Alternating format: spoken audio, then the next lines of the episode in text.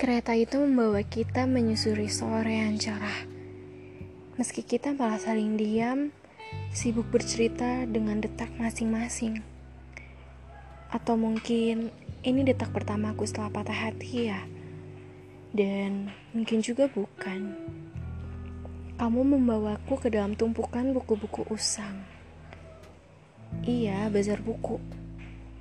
Kamu mengambil satu persatu buku yang bagus, hingga banyak sekali di genggaman. Kamu beli sebanyak itu.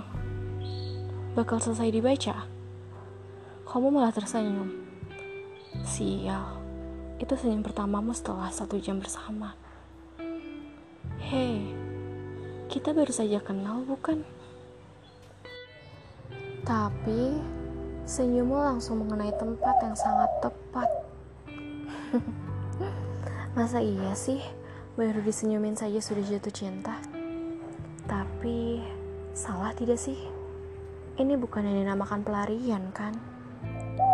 Aku gak mau loh ada terluka setelah pertemuan singkat ini. Oh iya, setelah menemani soremu, gantian ya. Wajahnya langsung berubah.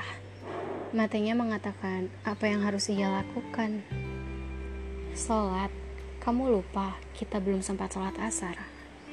Dia menepuk jidatnya dan meminta maaf padaku.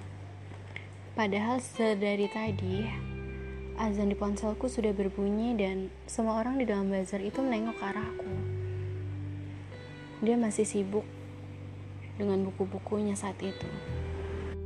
Selesai sholat, kita tidak melakukan ritual menyaksikan matahari tenggelam kok. Menengku kopi pun tidak. Walaupun aku suka keduanya, tapi dia belum tentu suka itu kan. Di stasiun, sembari menunggu kereta kita datang, kita tidak berbicara apa-apa lagi. Dia tidak terlalu senang bicara sepertinya. Tapi, tidak mengapa. Ini juga pertemuan singkat yang dadakan.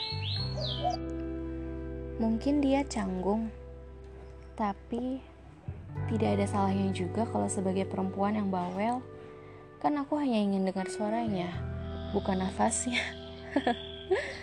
Kemarin sore benar-benar membuatku larut dalam kecanggungan yang ada. Sampai aku lupa caranya bersedih setelah disakiti. Astaga, aku lupa sesuatu. Kata ibu, jika kita bertemu orang yang asik, bahagialah secukupnya biar kalau amit-amit nih ya disakitin lagi. Sedih pun juga secukupnya